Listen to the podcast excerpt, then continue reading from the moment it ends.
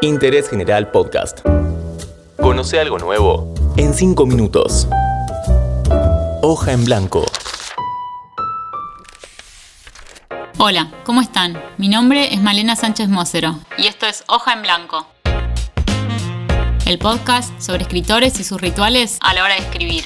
Nació en 1983 y se crió en Ramos Mejía. Estudió diseño, imagen y sonido y hace 15 años que trabaja en televisión, primero como editora y desde 2017 como guionista. Actualmente asiste al taller de escritura con Natalia Moret y cursa la carrera de guion en el Lab con Patricio Vega. Transradio es su primera novela y fue editada por Compañía Naviera Ilimitada. Una novela inspirada en recuerdos, una historia sobre una pareja y una vuelta al pueblo de la infancia de la protagonista, un caserío al costado de la ruta. Actualmente se encuentra trabajando en su segunda novela. Hoy, nuestra hoja en blanco la completa Maru Leonard.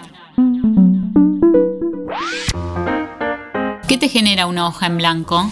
Una hoja en blanco me genera algo de ansiedad, mucha menos de la que me generaba antes cuando pensaba que todo lo que escribía tenía que ser importante. Ahora que solté esa idea y sé que es al revés y que la mayoría de lo que escribo no sirve para mucho y después le voy a tener que reescribir y corregir y repensar, la hoja en blanco ya no me da tanta ansiedad ni tanto miedo. Es un medio y nada más. ¿Cuáles son tus rituales a la hora de escribir? Tengo un lugar específico de la casa donde me siento a escribir. Cualquier otra cosa que pueda hacer o que quiera hacer la puedo hacer en cualquier lugar de la casa, pero si me voy a sentar a escribir tiene que ser en el escritorio. Y después son como mini cositas que me generan orden mental y visual. El lugar donde me siento tiene que estar medianamente ordenado, acomodado al menos. Tengo que tener un mate recién hecho y música sin letra para no dispersarme porque me disperso de un segundo a otro. ¿Te acordás de un libro que te haya hecho reír? Un libro que me hizo reír mucho fue Los Sorrentinos de Virginia Higa, que lo leí en plena pandemia, cuando empezábamos a encerrarnos y a darnos cuenta que esto iba a ser más grave y grande de lo que pensábamos en el verano y fue un libro que me hizo reír no desde su costado cómico, sino desde la añoranza y la melancolía y esa risa que se mezcla con emoción.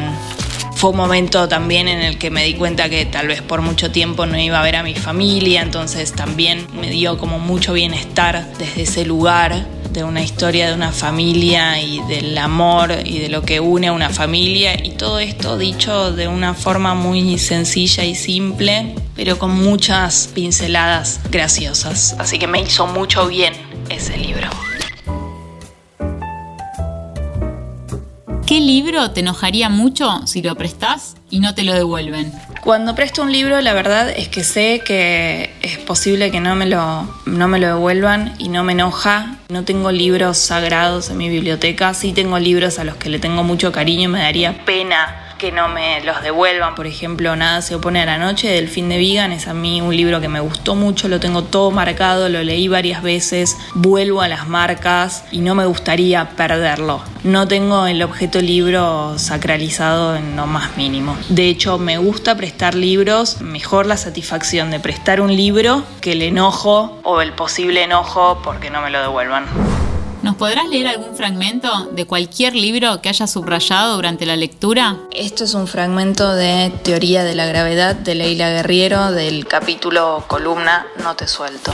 ¿Ya está? ¿Ya pasó? preguntó mi madre. Sí, mi amor, ya está, ya pasó, dijo mi padre y sonrió y le dio un beso en la frente. Mi madre, todavía tontada por la anestesia de una operación que no había servido para nada, no sonrió, pero dijo con alivio, gracias a Dios. Yo estaba allí, yo vi esa bestialidad. Yo sabía que Dios no había que agradecerle nada porque la enfermedad iba a enterrar a mi madre a puñetazos en un cuarto de hospital del que no volvería a salir nunca. Y me pregunté entonces y me pregunto ahora qué clase de hombre hay que ser para ser el hombre que fue mi padre aquella tarde. Un hombre que mirando la soledad de miedo que empezaba a abrirse bajo sus pies, parado al borde de la última ceja del abismo, se tragaba su horror y decía, aquí estoy, yo no te suelto. Esta fue Maru Leonard, que pasó 5 minutos por interés general. Seguí a Interés General en Spotify y escucha nuestros podcasts nuevos todos los días.